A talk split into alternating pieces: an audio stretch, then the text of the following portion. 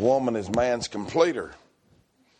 And uh, me and my wife's been married 29 years today. 29 years today.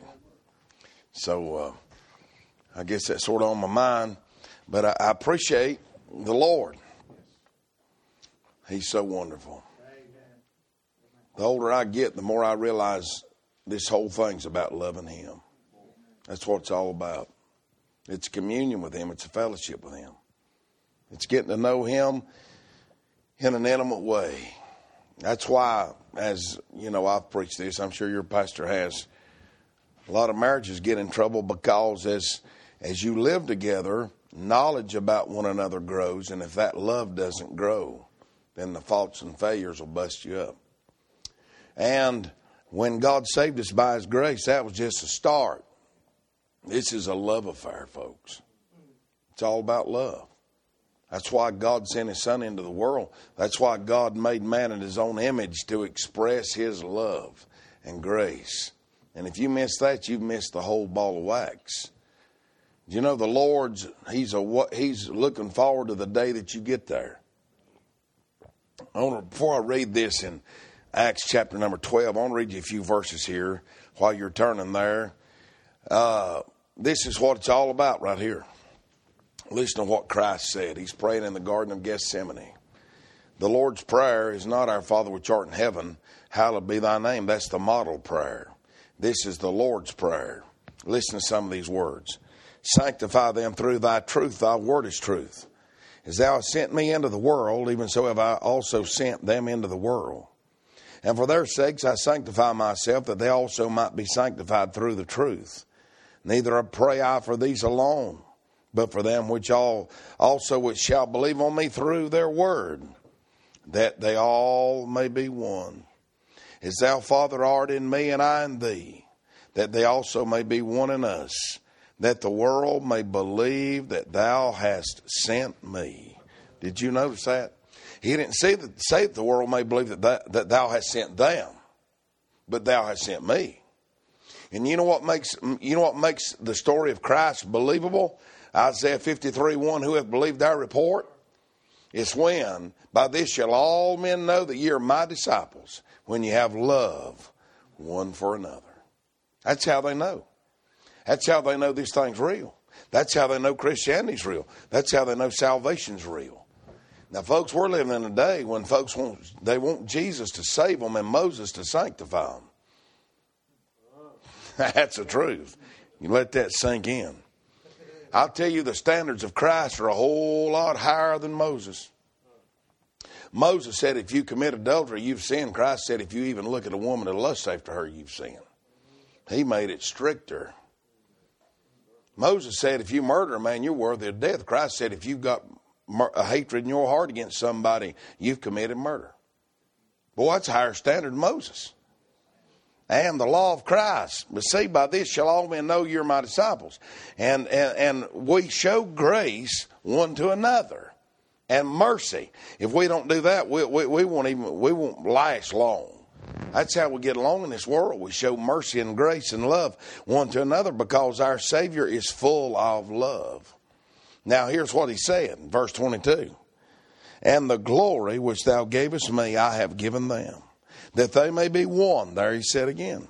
Even as we are one, I and them. Folks, I want to tell you something. If you want to hear the most profound verse in all of the Bible, 66 books, that's absolutely impossible to comprehend, it's John 17 23.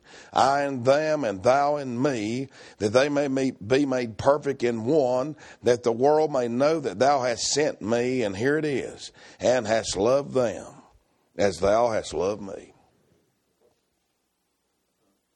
I can't get a hold of that. Christ just said that the Father loved you as much as he does Christ. Buddy, that's a statement. If anybody else said that, I'd say you about blasphemed right there.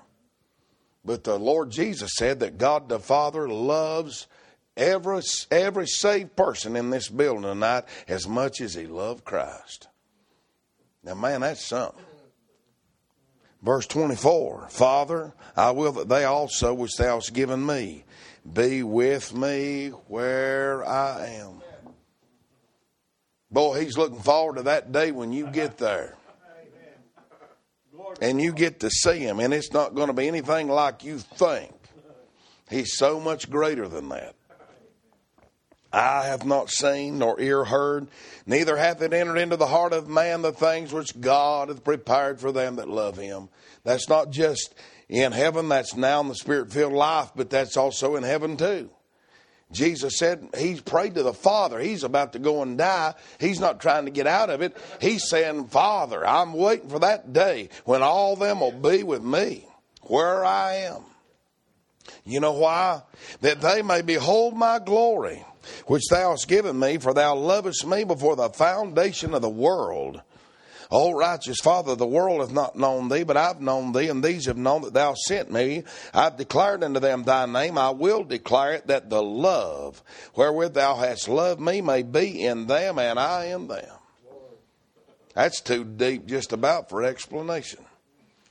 Oh man, I'm a telling you right now, Christ is listen, the devil has beat our brains out and he's falsely, he misrepresented God, he's lied about God to us all our life. And one of these days he's going to take the veil away and you're going to see how great the bridegroom is. Oh my, I look forward to that day. If it was not for the people we're praying for, I would say, Lord Jesus, would you come right now? Do you know what, Brother Mike Sister Lori? You know what this is all about?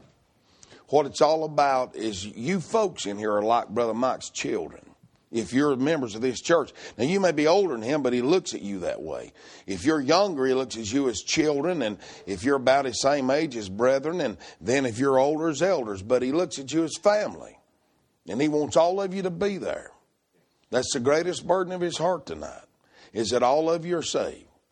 Paul said that he travailed till Christ be uh, would be birthed, formed in those that he preached to, and that's the desire.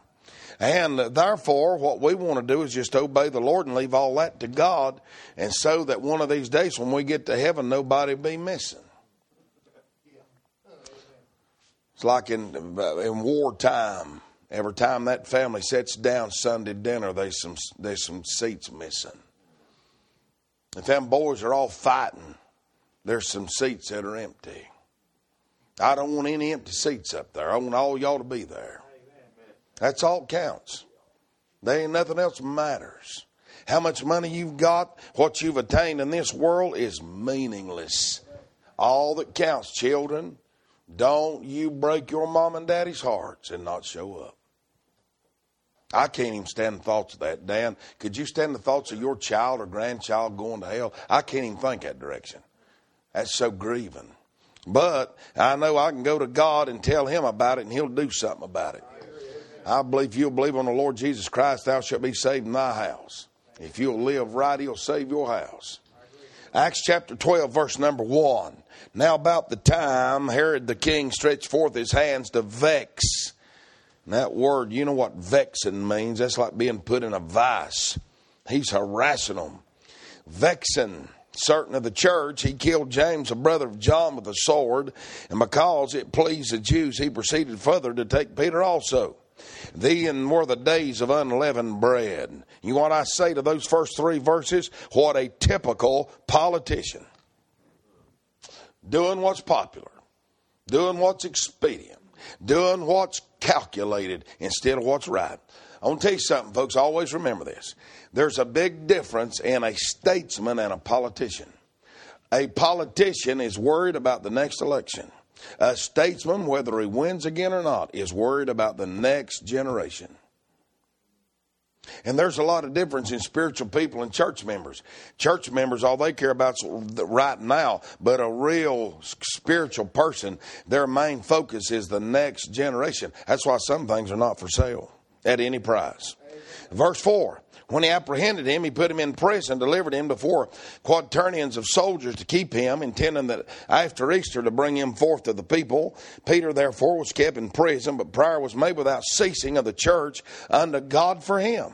And when Herod would have brought him forth the same night, Peter was sleeping between two soldiers, bound with two chains, and the keepers before the door kept the prison. And behold, the angel of the Lord came upon him, and a light shined in the prison, and he smote Peter on the side, raised him up, saying, Arise up quickly, and his chains fell off from off his hands.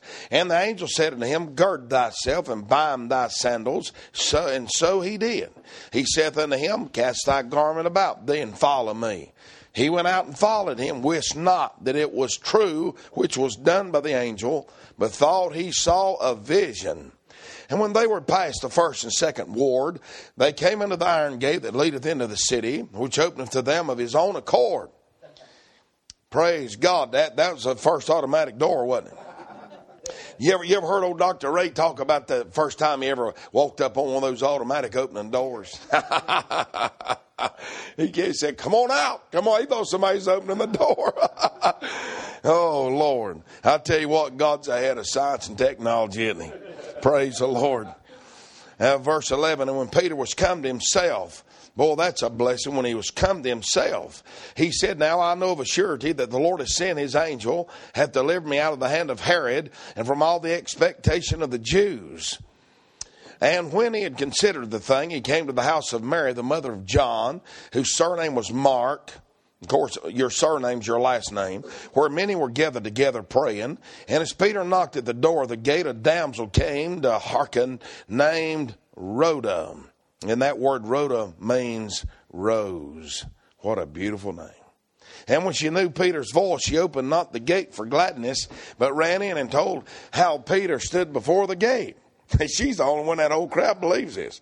And they said unto her, Thou art mad, but she constantly affirmed that it was even so. Then they said, It is his angel. Peter continued knocking, and when they opened the door and saw him, they were astonished. Lord, I'm so glad you put this in the Bible. I mean, Brother Mike, this is the early church. This is the most powerful church ever been on the face of the earth. And they, they look like us. Here they're having prayer meetings, don't even believe it when God answers. flesh is flesh, folks. These aren't super saints, they're just flesh and blood like you are. But he beckoned unto them with a hand to hold their peace, declared unto them how the Lord had brought him out of the prison. And he said, Go show these things unto James. Now, that's not the James that was the pastor of the, of the church at Jerusalem. He's already been killed. This is James the less. And to the brethren, he departed and went to another place. Now, as soon as it was day, there was no small stir among the soldiers what was become of Peter. And when Herod had sought for him, found him not, he examined the keepers and commanded they should be put to death. And he went down from Judea to Caesarea and abode there. And Herod was highly displeased with them of Tyre and Sidon, but they came with one accord to him, and having made Blastus, the king's chamberlain, their friend, desired peace because their country was nourished by the king's country. Well, I'm going to stop there. And I want to go back because I didn't finish reading verse 10 and read it and we'll pray. When they were past the first and second ward, they came to the iron gate that leadeth into the city, which opened to them of his own accord. And they went out and passed on through one street. And forthwith, the angel departed from him. Folks, there's some things God does one time in your life. Salvation's one of them. There's some experiences you'll have with God, they're one time experiences. There's things God's done in the church age, one time experience. And it's not up to me. You know, I've tried to get to the place I quit telling God what I want to do and just ask Him to help me be what He wants me to be. And accept that. But you know what? When you're seeking the Lord, this thing's sort of exciting. You never know what He's going to do. I mean, just out of nowhere sometimes, God's going to dump a barrel of honey in the gable end of your soul, and you're going to experience God like you never have. And you're going to say, Well, I wasn't praying like I used to. And you can't uh, attribute it to anything but the grace of God. That's why when you come to, you don't know what God's going to do tonight. And when you leave here, you don't know what God has done. See, the new birth is a mystery because you can't see it. It's an invisible thing. And sometimes things God does is manifested to the visible eye, but a lot of things God does is just between you and Him. I mean, I don't know how you react to this, Brother Jesse, but I know I'm on mine. And this is sort of a personal thing. How when I go pray, Christ is at the right end of the Father, how I envision myself approaching the throne of God.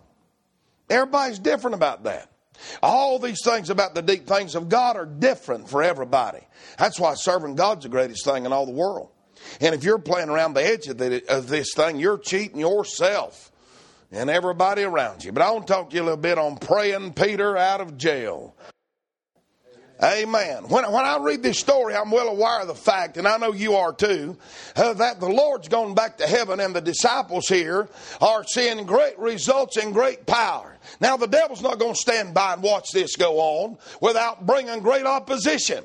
And that's what he does in this story. And one of the great oppositions of the devil is discouragement. Now, here in Acts chapter 12, we see the tragic news has been delivered that James has been put to death. I'm sure that the church prayed for him. Don't you know they had prayer meetings that God would spare his life, and the Lord didn't see fit to do it. And here they come. Old Herod sees a benefit benefit, a political expedient benefit of putting James to death, and now he wants more praise of men and popularity, and he arrests of the apostle Peter. And, the, and no doubt, the fears in their heart, uh, they believe that probably his uh, end result will be the same as uh, James, a pastor of the New Testament church. What discouragement this must have been. Now, this is very significant. What's happening here in this chapter is a very important point in the church. Oh, we've got this significant shift of history from the early church, Acts 1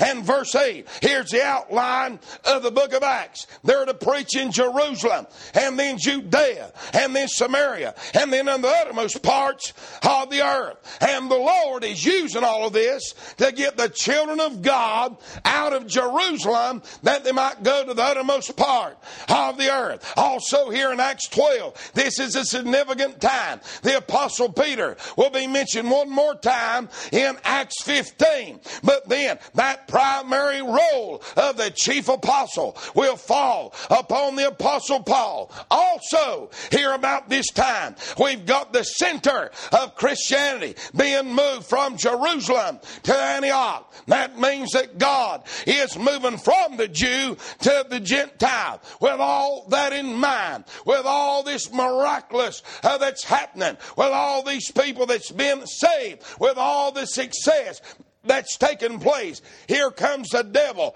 with all of his power to stop and shut down what the Lord is about to do. Now, notice what the church does. They didn't have a lot of faith, but they did what you're supposed to do. And they went to God in prayer. Acts 12, verse 5. Peter, therefore, was kept in prison, but prayer was made without ceasing of the church unto God for him. Now, the first thing I want you to understand tonight is because that God answers prayer, there must be human intercession. You and I must respond to the command of God. And when things get difficult, uh, we don't uh, begin to devour one another, but we focus on the one that can make a difference. Now, the important thing here in this story is not how much faith you've got but the object of your faith. I believe a lot of times the devil defeats us and says, There's no need for you to pray. You don't feel spiritual. You don't feel like you've got a lot of faith. But you've got to get your mind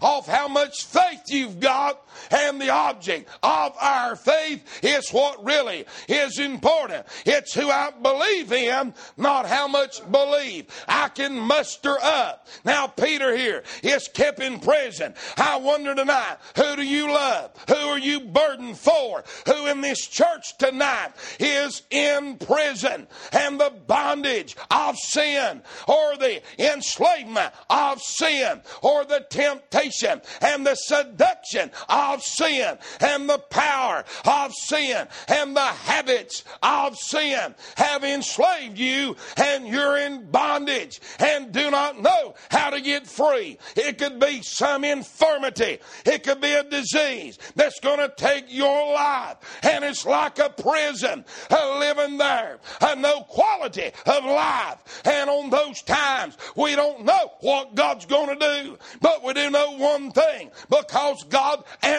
prayer, that's what we've got to do is go to God and ask Him to intervene. Now, old Herod already has killed James, the pastor of the Jerusalem church that I've already mentioned. Here it's Passover time. And the only reason that Peter is breathing air in Acts 12 is that it's a Sabbath day. Every holy day was considered a Sabbath day. And uh, Herod would not put uh, Peter to death on the Sabbath day because of the tradition of the Jews. But as soon as this feast was over, he intended to take this man's life. And uh, we see that was his calculation. Now, what you and I need to understand in this world, people aren't really against you, they hate the Christ that's in you. Boy, you need to understand that. Herod has nothing really against Peter, he just hates Christ that's in him. So it was with these uh, people here. Verse 4 When he apprehended him, he put him in prison and delivered him to four quaternions of soldiers to keep him, intending after Easter to bring him forth to the people. Now, here's all all these guards, all of these soldiers, four groups of four. That's 16. Why would they set aside such a large number of soldiers? Was so they could rotate them and keep fresh men. Watch him. Simon Peter, you've got at least two in the outer ward. You've got at least two in the inner ward of that prison. And then two that are chained to Simon Peter. Some blacksmith has forged chains and put on Simon Peter and also on uh, these soldiers so there would be no human possibility of escape. Now, Peter is under the death sentence. What does that mean? That means that if one of these guards lets him go, they'll have to pay for, uh, for that crime, which would be classified as a crime, and they'd lose their life. Therefore, these soldiers are not asleep unless the angel put them asleep. I don't know how God did this miracle, but all I know is that He did. What I'm trying to emphasize tonight is that this is a total impossibility for Peter to ever be let out of prison, except for one thing, and that's divine intervention. Now, in this prayer meeting, there's not great faith, but there's great fervency. Notice the thrust of these words. Prayer was made without ceasing of the church unto God for him. Boy, this word, uh, without ceasing, has the idea of fervency. Now, you know what that means. The effectual, fervent prayer of a righteous man availeth much. That means to boil, to take something to the limit. Now, if you boil water, when you get to a certain temperature, if you don't pressurize it, it will evaporate. So you uh, take that water and you boil it to the limit, to the boiling point, to where it won't evaporate and that's what this prayer is all about. You can't work that up. I can't work it up. This is something that God works in your heart. And it's a holy intensity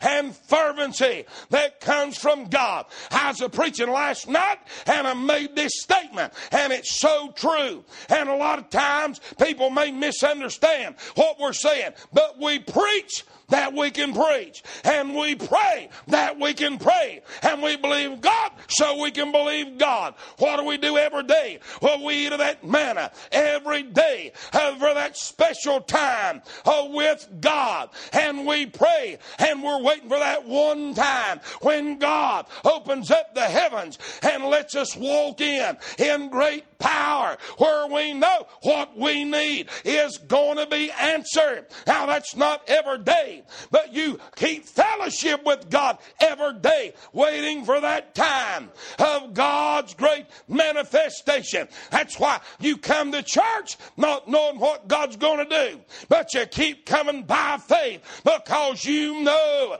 that if we keep seeking God, there's coming a day when the Lord is going to pour out the power and do the great work they've got a need. And it was real. They've got a desire and it's earnest. They've got a prayer and it's fervent. Now, you mothers in here can probably understand this the most through your children. Do you know that God sometimes lets things happen to your family so you can understand how the things of God and the work of God and how God does things? Now, what, where would we be tonight in understanding the Lord if it wasn't for marriage? Or if it wasn't for being parents? Or if it wasn't for having brothers and sisters? There's not a mother in this building. If you've ever had a child go into convulsions, you've ever had a child run a high fever and scare you about half to death, you didn't have a problem getting serious with God. Or if you was in an ICU unit and there was a tent over that little child and it was a gasping for breath. You had no problem of praying with fervency in your heart. I remember our first son, Ryan. One time he, he had a few convulsions. One time we took him to the doctor. I promised God everything from Dan to Beersheba. I promised God why to give up chewing, chewing gum, whatever he had asked. If he'd just save my boy. I'll tell you, of the situation, the circumstance is what done that in my heart. That's why we've got to walk with God so that when that time comes of that fervent prayer, that the Lord can put it upon us and it be with real. I'm talking about a desperation, uh, but without faith, it is impossible to please Him. For he that cometh to God must believe that He is, and that He is a rewarder of them that diligently seek Him. You say, well, preacher, I, there's not much happening. That takes the most faith to keep going when nothing's happening. You say, I'm not feeling God. It takes the most faith to go on when you don't feel God. Without faith, it's impossible to please Him. But if we believe God and if we believe what we're praying is the will of God, praise God, we can go to God and claim the promise of God and believe that God will come through. Now, I want you to imagine this. Here's a man locked in prison between two men, chained. And he's Simon Peter. Four more soldiers are guarding the inner ward and the outer ward. Uh, the gate is uh, an iron gate with an iron bar, and it can only be opened from the outside and not the inside. So they've got every possibility of escape has been covered. Breaking Peter out of jail was an impossibility. These little Jewish Christians didn't have the money to bribe some judge or to bribe Herod. They didn't have the power to defeat the Roman government or the Roman army or these guards. They're down to one option.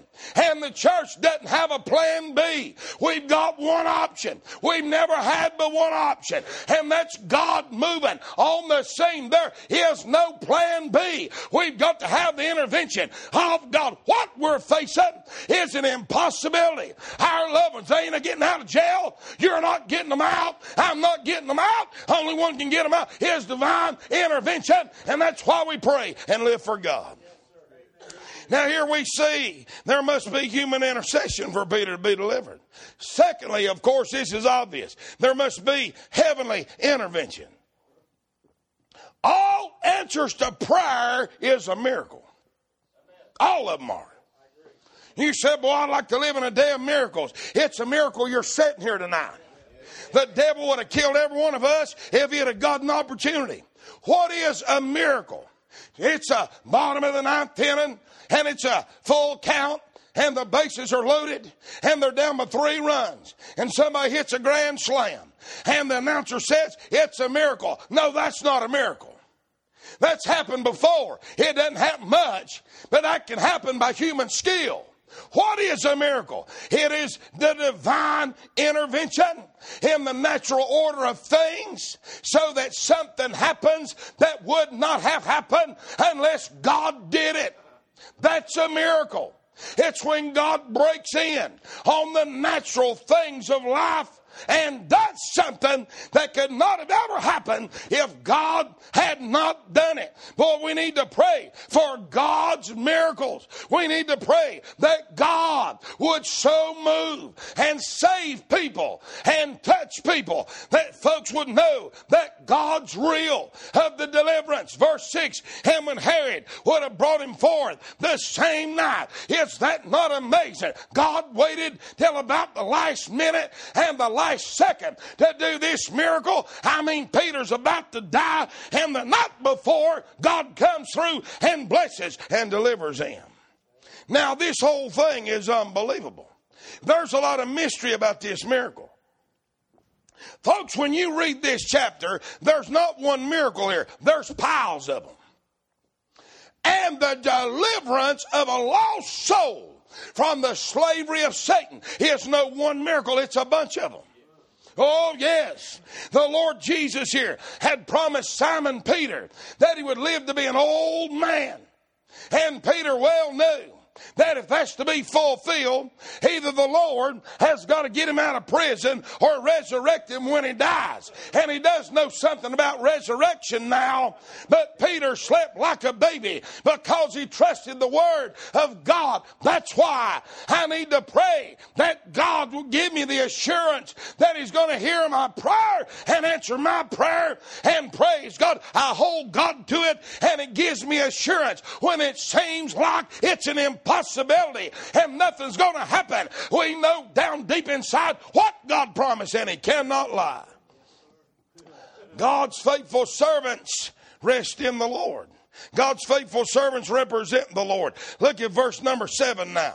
I'm about to get to the good part. And behold, the angel of the Lord came upon him, and a light shined in the prison, and he smote Peter on the side, raised him up, saying, Arise up quickly. And his chains fell off his hands. Number one, the light was a miracle. Hey, you know who saw that light? Nobody but Peter. Not a soldier saw that light. How's that possible? I don't know. How's it possible? You can be in a church service and 50 lost people sitting there and God shine the light and only one man see it. God shine the light and only one woman see it. God shine the light, and only one child sees it. I remember Brother Doug Woody talking on the radio the other day. He said, I'd gone to church. he is about eight or nine years old, and he said he never paid attention, but on revival night, on Tuesday night, he found himself sitting up on the edge of that pew listening for the first time. And for the first time, God spoke to him and God shined the light. Oh, the miracle tonight. If the words I'm saying can get past your ear and get down in your spirit and get down in your soul and get down in your heart, and maybe for the first time, God lightens up the truth and lets you see what this thing's really all about, and you get delivered by the power of God. And folks sit around you and they say, What did they say? Uh, praise God. Those of you that's been saved by the grace of God, you know what that light is? It's a revelation of the truth of God uh, that I'm a sinner, that Christ died in my place and shed his blood that I could be saved. Now, this light's a miracle. This angel appearing is a miracle. The chains falling off is a miracle. The guards, a type of Satan, unable to do one thing about it is a miracle. The, the, the Bible says this angel passes through the first and second ward and then the iron gate opened before him. This is Peter and the angel. These guards are powerless to stop Peter's escape. These guards were restrained. Now, I do not know how the Lord done this. There's probably about three possibilities that I can think of. Either Peter and the angel were totally invisible to these guards, or else God put them to sleep, or else God let them see it and paralyzed them where they couldn't move. I'll tell you one thing if these men had seen Peter escaping, he'd have been killed on the spot. Maybe the Lord paralyzed them and restrained them. Oh, what I'm trying to tell you, when God begins to move and that old sinner uh, will move toward God and God's young and start believing God, the devil can blow and threat all he wants to, but God can restrain him and stop him and do the work that needs to be done for the glory of God. Now, here's a real principle in this. The angel said, Gird thyself, bind on thy sandals. That means to get dressed. He had on his inner garments, but he's to put on his outer garments. Uh, put thy garment about thee and follow me. Now, gird up thy belt. Here he is standing, getting dressed. Here's these guards. These chains have fell off of him. He's putting on his clothes. Man, I'd like to see that scene. It'd be just like God to let them see the whole thing and can't do one thing to stop it or to hinder it. There's a lot of components in this miracle. Notice, uh, uh, uh, God could have easily, the angel could have easily had Peter transported out of that prison up to the gate where Rhoda was or even inside the place where they was a praying. But God didn't do it that way. Did you notice what the Lord did? The angel did a miracle for Peter for that that he absolutely could not do for himself. Peter could put on his clothes. The angel didn't put the clothes on for him. He didn't need a miracle there. He needed a miracle to get the chain off. He needed a miracle to get through the first and second ward. He needed a miracle to get through the iron gate. I want to tell you something. God ain't going to put a leash around your neck, and drag you like a dog to church. Hey, you can get here. That's your uh, responsibility. And to sit down and listen. That's your responsibility. I'll tell you, God knows when you get here, you can't break the chains and you can't break the power of Satan upon you. But if your heart cries out to God, God will come and assist you and send the Spirit of God to set you free from the prison of sin. Old Peter dresses himself and walks out of prison. God restrains these guards. This guardian angel delivers him. I praise God for Hebrews 1.14. Talking about the angels. They're ministering spirits sent forth to minister to them who are heirs of salvation. Now, folks, this is such a supernatural thing. Boy, there's applications here, man. Verse number eight, wist not that it was true what was done by the angel, but he thought he saw a vision. Verse 11, when Peter was come to himself, he said, Now I know of a surety that the Lord sent his angel and hath delivered me. And verse 12, when he considered the thing, what's Peter doing? He thought when he got outside through that iron gate. He thought he had had a vision or was in a dream. Do you remember that day that the power of God hit your soul and you found yourself in the altar before you even realized you was there and God saved you and you look back on it now and it's like you was a floating down the aisle. God's grace a carrying you and the power of God setting you free from the prison and the bondage of sin. I'm you, like David said, it's about too good to be true. What God does in His miraculous power and what God did here, old Peter thought he had seen a vision. And when Peter was coming to himself, he said, Now I know of a surety that the Lord has sent his angel, hath delivered me out of the hand of Herod. Now, folks, there's another principle. When God does things, don't just just uh, shake it off as some coincidence. Give God the glory. Peter began to think about this. He said, There's no way that this happened naturally. This is the hand of God. And the Lord's delivered me from Herod and the expectation of the Jews, that same murderous crowd that put Christ on the cross that would have killed Peter if they got a chance. But notice Peter is completely delivered. He begins to take think on the steps of deliverance. Is that not a blessing? After God delivers you and me, to sit down and meditate and take the steps of deliverance. It'll cause gratitude, thanksgiving, and praise to swell up in your heart of the goodness of Almighty God. Now, let me illustrate this. I was preaching for a man yesterday in a revival, and, and Seth, my boy here, preached for me.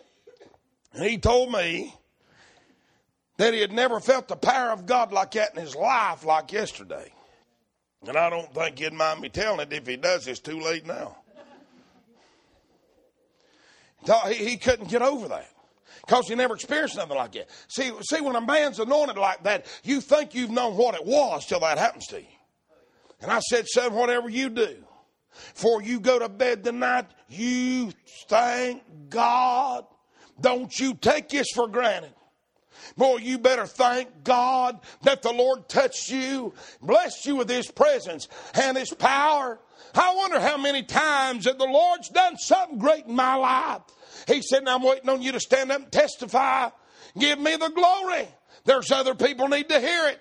There's other people need to be blessed. You let the devil rob you and you lost the victory. Somebody else needed to gain strength from that testimony. Thank God Simon Peter thought upon these things, went about calculated how God had done such a mighty miracle in his life. Now, what the Lord did here is totally out of the ordinary and out of the normal. That's what makes it such a blessing. That's what makes it a miracle. If I could save you, it wouldn't be a miracle. If I could bless you, it wouldn't be a miracle. Verse 12. And when he considered the thing, he's overwhelmed. He came to the house of Mary, the mother of John, whose surname was Mark, where many were gathered together praying. Here's the first precedence in the New Testament for an all-night prayer meeting and they're praying. First Peter 5.13, uh, Peter called John Mark, my son, because he had disciplined him. He goes to the house of John Mark's mother, who's the sister of Barnabas. And uh, in other words, John Mark was to Peter what Timothy was had uh, the apostle Paul. Here's a rare thing in the New Testament church. Two generations of Christians. John Mark and his mother, just like Timothy and his mother and his grandmother, three generations of Christians. He's called John Mark John. Is a Hebrew name, and Mark is a Greek name. He must have had a Gentile daddy and a Jewish mother, but they're having prayer. They're in their house. What you're doing tonight takes us back to our roots. This is how all the churches got started in somebody's house. Uh, Lydia opened up her house for the first church in Europe, and they worship God in somebody's house. That's what you're doing tonight. What a blessing to come to this place. What an honor it is to be here tonight. This is not beneath us or below us. It's a privilege and an honor to gather together and do what we're doing in this place. Amen. Now, here's where we come in. Sometimes we have prayer meetings like they did. And it seems like nothing's going to happen. Seems like God's not going to do anything. All of a sudden, here comes Peter knocking at the door. Rhoda runs to the door. Praise God. Now I'm going to pick on you teenagers. Boy, even back then, teenagers are sitting at the back of the church. Because he knocks on the door and the ones at the back went to answer the door. Amen. But anyhow, I don't know if that's true. I'm just making that up. But uh, she hears him knocking at the door. She goes to the door and she recognizes Peter's voice. And uh, Peter says, It's me. She gets excited. She runs back in there, verse 15. That crowd of praying said, Thou art mad. But she constantly affirmed it was even so. Then said they, It is his angel. She, uh, you know, you know what? It'd been just like this young teenage girl to say, Now, Folks, what y'all praying about? We're praying God will get Peter out of jail. She said, Well, he's at the door while you've lost your mind. I read this, I don't know where I read this or where I heard this, Brother Wesley. But a preacher said one time Peter had no problem getting out of prison, but his problem was trying to get into church. Boy, that's about right here. Oh, think about this. Well, if you remember uh, how that when God saved you and how when God saved me, boy, there there wasn't a lot of faith in our heart. We didn't know a lot about God. We didn't know. We were not theologians when God saved us, but He looked at your heart and you yielded your heart to the Lord Jesus Christ, and God saved you. And God looked down on that prayer meeting. He knew what they were going through, and the merciful God we serve and the tender hearted, gentle, long suffering God that we serve uh, gave grace and mercy to that little church to encourage them in that hour of difficulty. You say, well, would have God delivered Peter if they hadn't prayed? I don't know what he had done. All I know is what he did do. And I know when Peter got out of prison, the first thing the Holy Ghost told him to do is to go to the church. They're over there praying for you, son, and they need to be encouraged. What they're doing is not a waste of time. Oh, thank God for that. Boy, uh, the, the urgency and the sincerity. A lot of times when I pray, I don't have a lot of faith, but God sees my heart. That's right. It might be like your child asking you for something. They might know you probably don't have the money, but you see the sincerity in their eyes and in their heart. Aren't you glad tonight God's unlimited? The only reason God doesn't give us is that He's got more wisdom. He knows it'll do us harm. But oh, thank God when He gives answer. Verse 16. But Peter continued knocking. And they opened the door and saw him. They were astonished. That means they couldn't believe it. Now, I want to show you something, folks. Here's a merciful man. This shows you the heart of our God. Verse 17, but he beckoned them with the hand to hold their peace. You know what they're saying? They finally open that door. Man, they start crying. Peter, we're so sorry. Man, we're in here praying for you and don't even believe God. Boy, what kind of Christians are we? Man, we got this great responsibility to, to hold up the things of God. And here God answers our prayers. And we've done set this little teenage girl's crazy because you said you was at the door. And Peter said, hey, I know what you're going through, children. Don't, uh, God knows your heart. He knows the struggles you've got. Do you ever have God answer your prayer? Say, God, I feel Lord down the snake in the wagon's track. I asked you, but I didn't believe it. I didn't believe you was going to do it. I wasn't even expecting you to do it. And God says, just hold your peace. I know you didn't have much faith, but you asked me, had enough faith in me and asked me, had enough faith in me, uh, had asked me to do what you needed to get done. And the mercy and the grace of God poured out upon us in those times. Oh, if he's looking for perfection, he'd have passed me by. He declared unto them how the Lord brought him out of the prison and said, Man, don't you know? The more he talked, the more they got blessed. Now, Jesse, I love to aggravate you, but I love your testimony. Wesley, you boys in here, boys, you men in here, you women, you know what? I, I, want to be honest with you. And this isn't to slam nobody. But, but you know what? Everybody in this church that says they're a bona fide Christian, if you've been going here any length of time, people need to know your testimony. They need to be able to tell it. It needs to be so real to you that you, when you rehearse it, you tell the details. Now that don't mean that you always have the same amount of time, but Peter declared how the Lord brought him out of prison. Do you know tonight that, it, that if it would be your lot, now everybody can't testify tonight if I'm going to preach, and if God don't want me preaching, everybody can testify. But sometimes, like maybe like Brother Clayton or maybe a service one person, God wants them to give a testimony how God brought you out of prison. Boy, how that blesses people. How that helps that lost man to know that God can save him also. And he said, Go, uh, God, uh, go show these things unto James and to the brethren. He departed and went into another place. Old Simon Peter said, Go tell everybody what God's done. Let it be a blessing and an encouragement to everybody. Boy, when somebody gets Holy Ghost saved, it's excitement. I want to tell you something. They were, I heard this other day. A man come to a revival meeting. That's that. He told this story. he said over there, it's a big Baptist church, but they still preach the truth, this church I'm talking about. And this man sat in that church on a church pew for 35 years. And he's having just terrible open heart surgery. And uh, the pastor goes down there about a day or two after the surgery. He had, he had been, well, he had been down there, but he couldn't talk to him. He was disoriented. And uh, he come in there, and that man was a crying. He said, Pastor, before you come today, I trusted the Lord Jesus Christ to be my Savior. God saved me in this room today. He got so excited, that old man did. He called up his boy. His boy got under so much conviction. A couple days later, he got saved. That boy called his daddy up and said, God just saved me. He said, Son, I'm so glad that we can share the waters of baptism together. Had that operation on Monday, and on Friday, that man died and went to heaven. Boy, you talk about cutting her close. Boy, God got glory. Hey, you know what? People need to hear that. Not that they'd put off salvation, but that that man thought he was saved. He thought he was going to heaven, and he got in the hospital. Thank God for the mercy of God that showed him his laws, and he shook his boy, and his boy got saved by the grace of God. And the greatest thing I can do is stand and tell my children how God delivered me out of prison.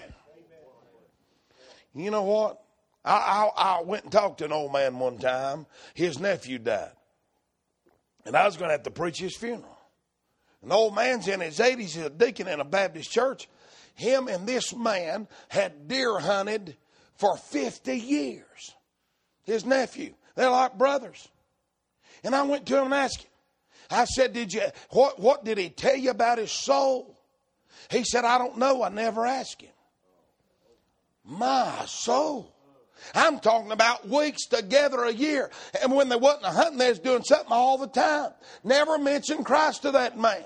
I can't understand that. I wonder why that man didn't at least one time tell him how God had saved me. He told me how he got under conviction at a revival when he was about 18 or 19 years old and God gloriously saved him. Why didn't he tell his nephew that? He has lost and needed God all the value. Why did God give you the story he did and the testimony he did so you can tell people how God delivered you out of prison and set you free?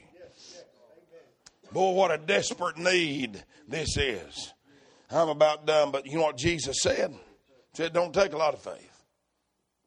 You say, how much faith does it take? It takes enough faith to do it.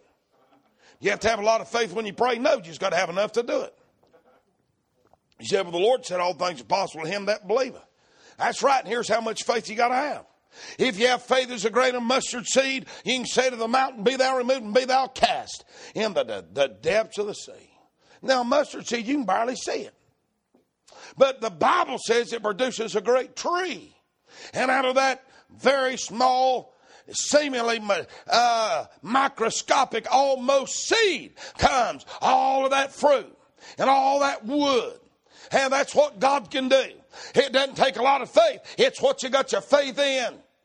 I got enough faith tonight to know if anything gets done, God's got to do it. Do you have that much faith? I'm sure you do. It's not denied that I don't think God can. A lot of times I don't know if God will, but I've never had a problem knowing that He had the ability to do it. That's not enough faith, but thank God that's enough a lot of times to get the job done. See, what we're waiting for God to make Apostle Paul's out of us when we're just struggling saints, we just need to stay faithful. What's the story of the importunate friend? Here he is, right quick. I'll give you this. And uh, he goes, his friend at midnight, type of the sinner, goes to the church, knocks on the door. The man inside is a child of God. He's at the church and they're supposed to have the bread, and they're out of bread. But thank God the man that's type of the church that's only only has bread for himself, don't have any for anybody else. Thank God he's got a friend and knows where to go get it. And that friend's capitalizing that friend's God. Now he goes down there, he knocks on that door.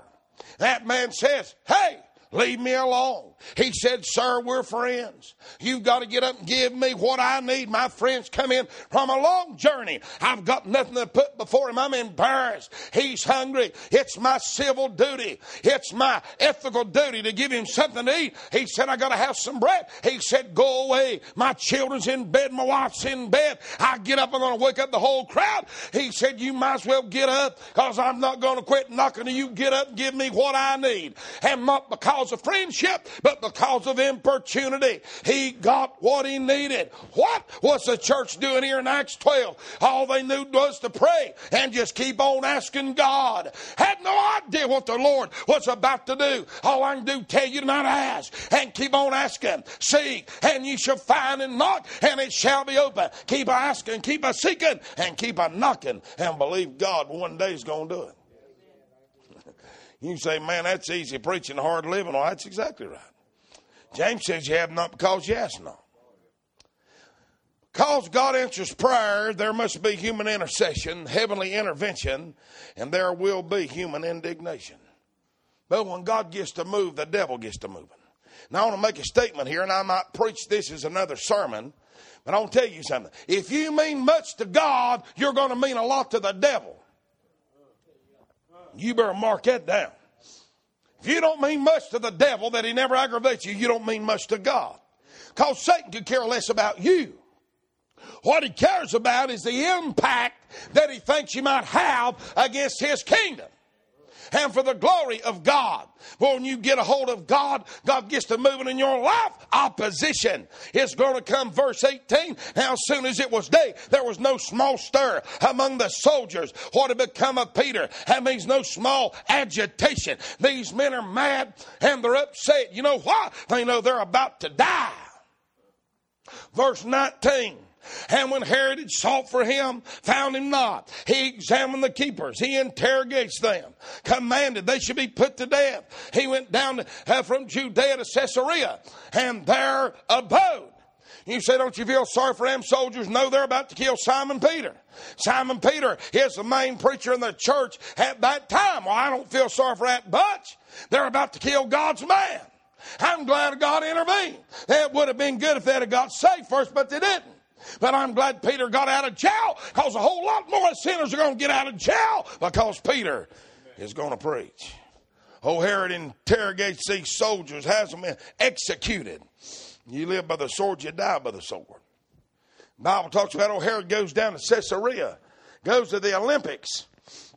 He's got on that fine linen garment, shining in the brilliancy of the sunlight and the crowd starts crying at the Coliseum. Me and Seth were there about two years ago, stood in the very place where they began to cry, He's a God, not a man. And the Bible says the worms eat him up on the spot. I'll tell you, God got them moving. God delivered an apostle. He destroyed an apostate. And he kept the church going when all the gates of hell had come against it. And you say, well, what's this sermon all about? His sermon's all about praise God, keep a praying. Keep asking God. You say we're tired of doing it. Well, praise God, keep a doing it. Something's about to happen. Hey, you say, well, I don't have much, uh, much faith to believe that. Well, you got to have a little bit of faith. You wouldn't keep coming. In fact, you're keeping a coming and you're keeping a time means you got a little bit of faith anyhow. You believe God's going to do something. Yeah, what kind of value can you put on your son or your daughter? What if the next one saves your husband or your wife? That's what you got to get keep in mind. There not may not be hundreds getting saved, but how precious that one is in this hour. Lay hold on God and don't turn him loose till he does something. You say, Well, I don't always feel like praying fervently. Well, nobody does. You can't always pray fervently, but you can pray. I pray a lot of times silently. A lot of times when I do my devotions, I don't even pray out loud. Sometimes I do, sometimes I don't. Man, you don't have to be handcuffed when you go to God. Man, you can feel at home. You can be comfortable around Him. Amen. Pray fervently for the sick and the afflicted, the discouraged, those assailed, assailed by temptation, those on the front line of service, those fallen by the wayside, those who are lost. Pray for the advancement of the kingdom of God, the power and the presence of God, and that God would unlock the prison door and let sinners free. And they'd give testimony to the glory of God.